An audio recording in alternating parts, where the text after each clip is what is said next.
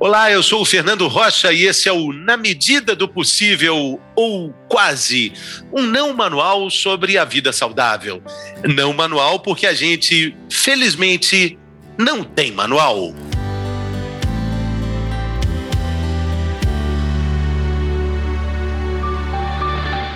Lavar as mãos a todo instante de forma minuciosa, de forma criteriosa e atenta. Preocupação constante com risco de contaminação em locais públicos, como ônibus, trens, metrôs. Atenção redobrada para não levar as mãos aos olhos e à boca. Pois muito bem, essa é uma lista de recomendações sanitárias muito importante durante a pandemia que estamos atravessando, mas também é uma série de gatilhos que aciona um dos tipos mais frequentes de toque, o conhecido transtorno obsessivo compulsivo relacionado à limpeza. Mas afinal de contas, como saber se o cuidado em lavar as mãos a todo tempo, com tanta frequência, é um hábito saudável ou é uma mania? Quem responde essa e outras perguntas nesse episódio é o especialista no assunto, o psicólogo Tomás Cerquinho. Seja bem-vindo, Tomás. Olá, Fernando. Tudo bem? Tudo ótimo. Obrigado por aceitar nosso convite para falar de um tema é, é, tão procurado nas buscas pela internet, a relação entre toque, cuidado e a diferença entre uma mania ou um hábito saudável. Né? Na sua percepção, o número de diagnósticos de, de toque, o transtorno obsessivo compulsivo, ele cresceu na pandemia? O diagnóstico profissional, talvez um pouco. Agora, o autodiagnóstico certamente cresceu bastante durante essa pandemia. Muita gente muito nervosa, muito preocupada, viu algum sintoma ou qualquer coisa estranha em si e já rapidamente se autodiagnostica né, com algum tipo de transtorno, não só o toque, mas nesse caso aqui que estamos falando, o toque certamente. Mas qual a, a credibilidade, estou fazendo o sinal entre aspas aqui, nesse mundo tão vasto, né? É, da saúde mental, qual é a credibilidade de um autodiagnóstico? É, esse é um tema bem importante, porque isso é bem questionável, né? No mundo virtual em que a gente está, você rapidamente digita no Google, tem respostas aí e facilmente você se enquadra em várias patologias, né? Muito fácil. É, o Google é uma espécie de bula de remédio, né? Quando você começa a ler, você começa a sentir tudo aquilo. Então, é, é, é questionável, sim. Acho que é importante ter mais informação. Agora, mais informação apurada, né? Seja profissional, seja também não cedendo e não indo tanto com a maré de achar que porque, por exemplo, lava as mãos, né, como você citou aí no início, que isso significa necessariamente que você tenha toque, é? Então, não, né? Acho que é bom estar atento mas não ceder. A esses impulsos na consulta do famoso Dr. Google, né? Vamos tentar esclarecer nesse episódio algumas, algumas questões importantes, como, por exemplo, a diferença entre hábito e mania. Eu acho que é importante você pensar assim como na psicopatologia de forma geral, o importante sempre está atrelado à frequência e à intensidade. E acho que isso é relevante aqui. Você lavar as mãos ainda mais hoje, onde isso é tido como algo necessário, né, por causa da, da pandemia, é normal, perfeitamente normal, né? Agora, com que frequência, com que intensidade isso acontece? Quantas vezes ao dia? Uh, e principalmente, assim, acho que abrindo um pouco a discussão também, com que uh, afeto, com que sensação você faz isso? Porque acho que uma das características principal do toque, não só do toque, mas do pensamento obsessivo, é o medo, é a sensação de risco, de desproteção. Então, faz, quando você se percebe, por exemplo, fazendo algo com muito medo, muito risco, com aquela sensação de que caso eu não faça isso, vai acontecer algo de ruim, caso eu não faça isso, um grande perigo me espera. Isso são pontos para se prestar atenção, mais até do que o ato em si, o que lavar ou não as mãos, por exemplo, mas o que, como você lava as mãos, né? Lavar aflito, com medo, aí é, é algo para ficar atento. É, talvez a dica é, é de uma análise é, interna da percepção do sentimento que está sendo colocado ali naquele ato que basicamente é um ato muito simples e muito importante que literalmente salva vidas, né? Sim, sempre. Eu acho que sempre esse é o, o fator decisivo. É muito fácil a gente falar de, de qualquer psicopatologia do ponto de vista sintomático, né? A gente é, acho que até há um incentivo para se prestar atenção em sintomas, nesses fatores. Mas a diferença entre um sintoma patológico e uma simples ação tá no que aquilo gera na tua vida, no efeito que aquilo tem na tua vida. Lavar as mãos e ficar saudável e seguir a vida é uma coisa. O obsessivo, o neurótico obsessivo, né? É um tão famoso aí na psicanálise, neurótico obsessivo, ele lava a mão e a vida dele não anda. A vida dele para ali. Então não é, não ajuda a vida dele, na verdade atrapalha a vida dele, né? É, é, essa é uma dica importante é, para a identificação de sinais de alerta, né, Tomás? Tem um detalhe que eu, eu achei muito curioso, que você pode comentar isso aqui conosco, porque no caso do toque, é, quanto mais o gesto de lavar as mãos ele é repetido, mais aumenta a sensação de desproteção tem um disparate é, nessa atitude aí que talvez sirva também para um sinal de alerta, né? Se as pessoas percebem isso, porque deveria ser o contrário, né? Certamente tem esse há um descompasso sempre, né, no, no obsessivo, que é, a ação visa a proteção, né? Mas o efeito é o aumento do medo não a proteção efetiva. É por isso que você começa lavando as mãos e aí vai tendo que lavar cada vez mais, cuidar do seu asseio de uma maneira absolutamente compulsiva e o tempo inteiro passa para outras coisas e vai se estendendo, né? É, até o ponto que a sua vida vira um inferno. Imagine você, sei lá, ler um livro, sendo que você precisa ler a mesma frase 20 vezes, termina o parágrafo, você precisa recomeçar e reler também 10 vezes para ver se não perdeu nada. No dia seguinte, ao reabrir o livro, você precisa reler tudo para ver se não perdeu uma vírgula. O livro vai se tornar um inferno na tua vida, ao invés de ser um prazer, um aprendizado, ele se torna muito, muito difícil, né? muito desgastante.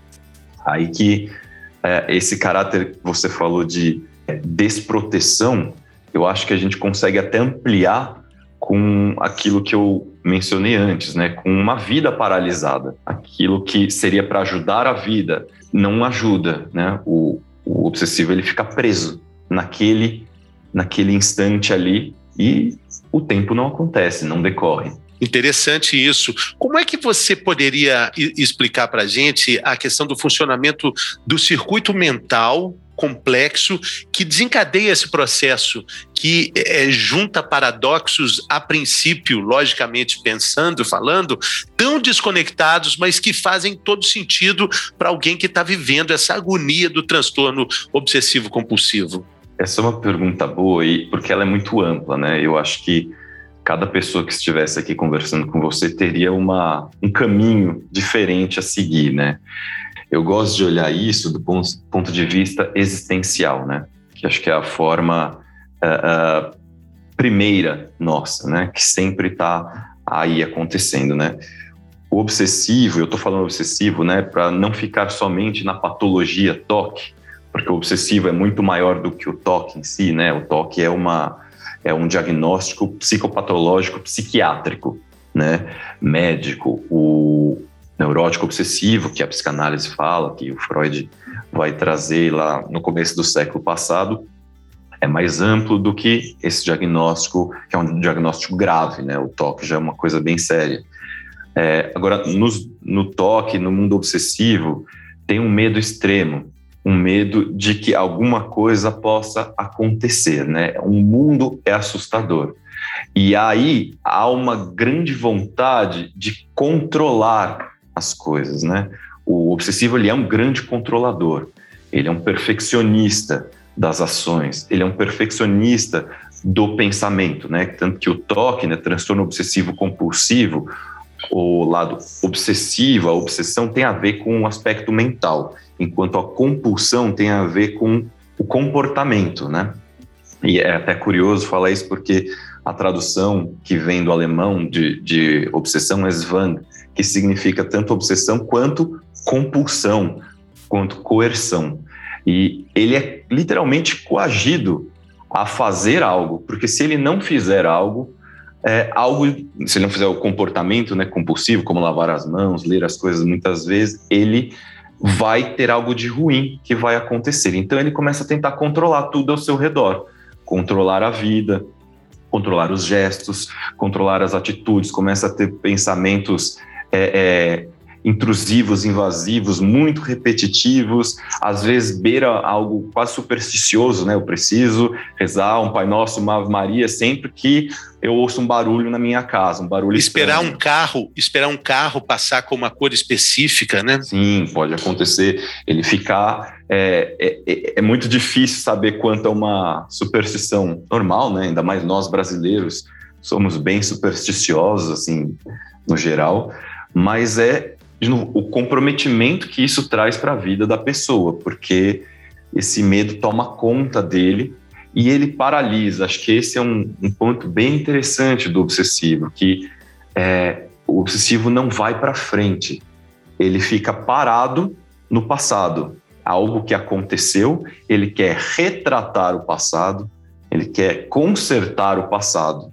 E aí ele vai tentando fazer um monte de coisas para garantir ter garantias de que não irá acontecer aquilo que ele teme. E nessa de ter garantias, o futuro não acontece, porque o futuro é, por excelência, aquilo que nós não sabemos, aquilo que não tem garantia nenhuma. E a vida do, do, do obsessivo para, fica paralisada, a cabeça dele fica presa naqueles comportamentos, onde ele acredita que se ele conseguir controlar e fazer esses comportamentos, estará tudo seguro, tudo bem. E não, ele fica cada vez mais amedrontado, assustado. Nunca vai fechar, né? É, um, é um, uma roda que nunca se fecha, né? Porque não, não fecha. É, é, essa paz nunca vai existir, né? Agora é importante também a gente é, é caminhar adiante para entender outras esferas de transtorno mental que precisam ser investigadas quando um problema que supostamente parece simples é, ele está ele tá diagnosticado, né? Estamos falando de depressão, ansiedade, insônia, compulsão alimentar. Tudo isso tem conexão com toque? Ou pode ter? Pode ter, pode ter sim. É, tudo isso que você citou são temas bem amplos, né? Uh, eu vou pegar dois exemplos, né? Uh, a depressão, por exemplo, né? Que é um quadro também uh, grave e que todo mundo se autodiagnostica, né? É uma coisa que a gente precisa ter bastante atenção, porque quantas vezes a gente não ouve alguém falando: "Ah, hoje eu tô meio deprê, acordei meio deprimido", né? "Ah, tive uma semana meio deprê". Isso não é depressão, né? Isso é tristeza.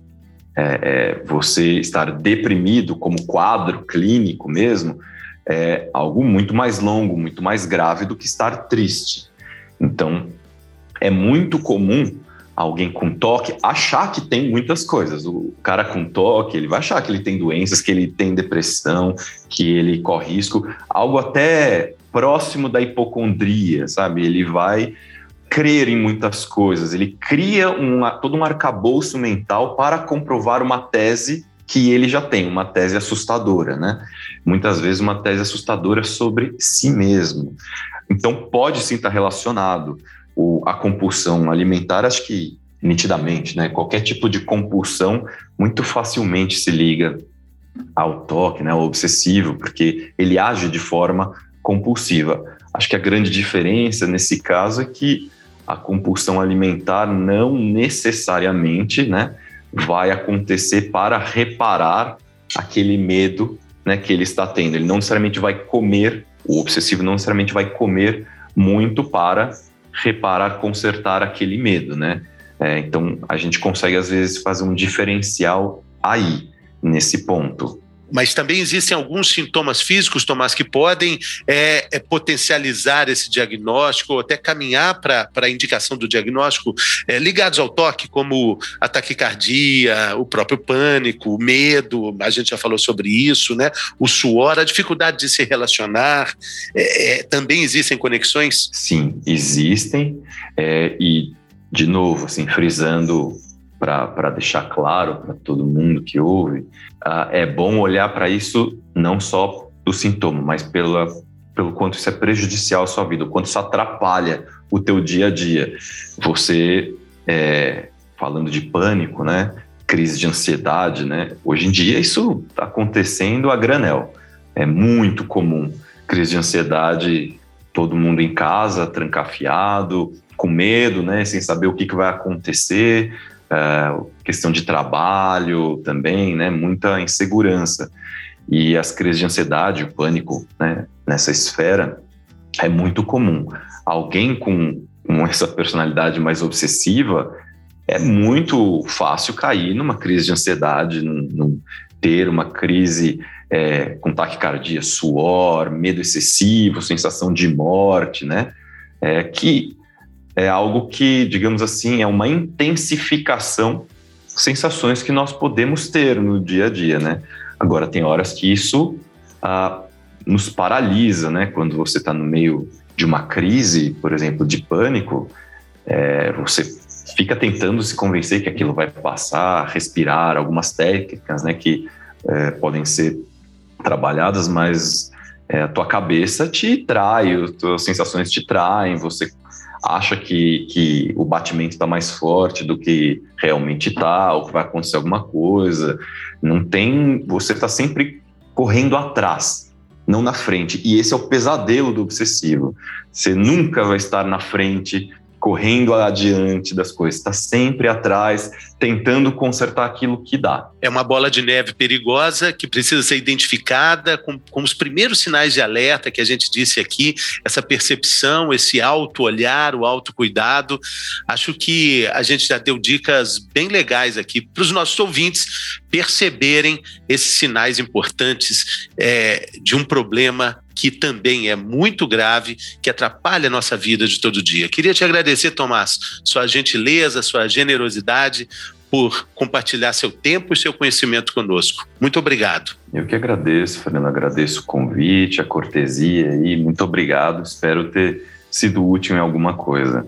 Com certeza. Valeu, pessoal, até a próxima.